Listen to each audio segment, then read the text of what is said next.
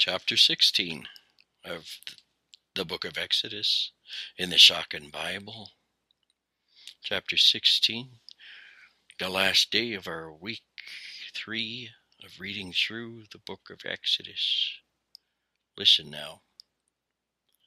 They moved on from Elam, and they came, the entire community of the children of Israel, to the wilderness of Sin, which is between Elam and Sinai. On the fifteenth day after the second new moon, after their going out from the land of Egypt. And they grumbled, the entire community of the children of Israel, against Moshe and against Aharon in the wilderness. The children of Israel said to them, "Would that we had died by the hand of Yahweh in the land of Egypt, when we sat by the flesh pots, when we ate bread till we were satisfied. For you have brought us into this wilderness to bring death to this whole assembly by starvation." Yahweh said to Moses, "Here, I will make rain down upon you bread from the heavens. The people shall go out and glean each day's amount in its day, in order that I may test them whether they will walk according to my instruction or not. But it shall be on the sixth day when they prepare what they have brought in. It shall be a double portion compared to what they glean day after day." Moshe and Aharon said to all the children of Israel, "At sunset you will know that it is Yahweh who brought you out of the land of Egypt. At daybreak you will see the glory of Yahweh, when he hearkens to your grumblings against Yahweh. What are we that you grumble against us?" Moshe said, "Since Yahweh gives you flesh to eat at sunset, and at daybreak bread to satisfy yourselves, since Yahweh hearkens to your grumblings which you grumble against him, what are we? Not against us are your grumblings, but against Yahweh." Moshe said to Aharon, "Say to the entire community of the children of Israel, 'Come near in the presence of Yahweh, for he has hearkened to your grumblings.'" Now it was, when Aharon spoke to the entire community of the children of Israel, they faced the wilderness, and here the glory of Yahweh could be seen in the cloud. Yahweh spoke to Moshe, saying, "I have hearkened to the grumblings of the children of Israel. Speak to them and say, 'Between the setting times you shall eat flesh, and at daybreak you shall be satisfied with bread, and you shall know that I am Yahweh, your God.'" Now it was at sunset, a horde of quail came up and covered the camp. And at daybreak there was a layer of dew around the camp, and when the layer of dew went up, here upon the surface of the wilderness, something fine, scaly, fine as hoarfrost upon the land. When the children of Israel saw it, they said, each man to his brother, "Man-hu, what is it?" For they did not know what it was. Moshe said to them, "It is the bread that Yahweh has given you for eating. This is the word that Yahweh has commanded. Glean from it, each man, according to what he can eat, an omer per capita, according to the number of your persons, each man, for those in his tent, you are to take." The children of Israel did thus. They gleaned, the one more and the one less. But when they measured by the omer, no surplus had the one more, and the one less had no shortage. Each man had gleaned according to what he could eat. Moshe said to them, "No man shall leave any of it until morning." But they did not hearken to Moshe, and several men left some of it until morning. It became wormy with maggots and reeked. And Moshe became furious with them. They gleaned it in the morning, every morning, each man in accordance with what he could eat. But when the sun heated it up, it melted. Now it was on the sixth day that they gleaned a double portion of bread, two omers for each one.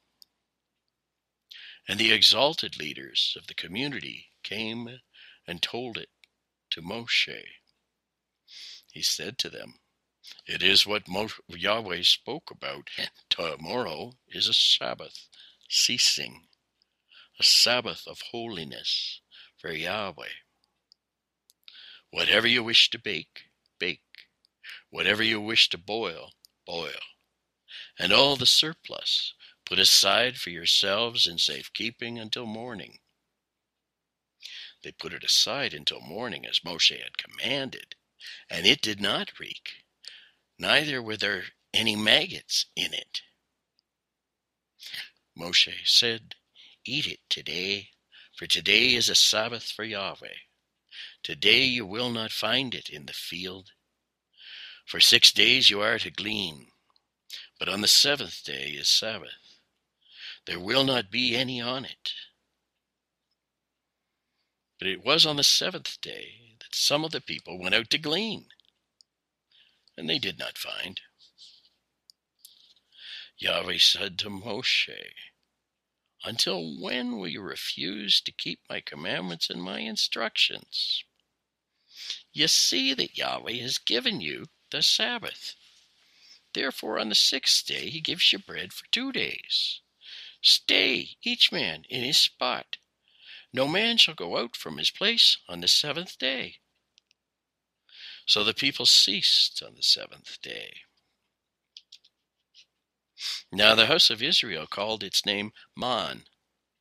It is like coriander seed, whitish, and its taste is like that of a wafer with honey.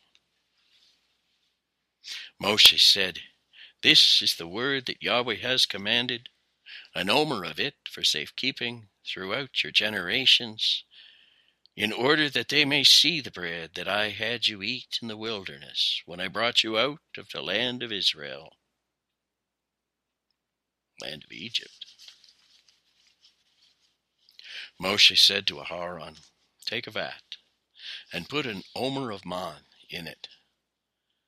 And they put it aside in the presence of Yahweh in safekeeping throughout your generations. As Yahweh had commanded Moshe, Aharon put it aside before the testimony in safekeeping. And the children of Israel ate the manna for forty years, until they came to settled land. The manna they ate, until they came to the edge of the land of Canaan. Now an omer, it is a tenth of Anipha. So ends the sixteenth chapter. So ends the third week of our listening for the story of Exodus in the Schocken translation. Give us ears to hear. Chapter sixteen, Man, Manna, another repeated tradition. How did we survive gleaning hunting-gatherers before we were affluent agriculturalists, pastoralists?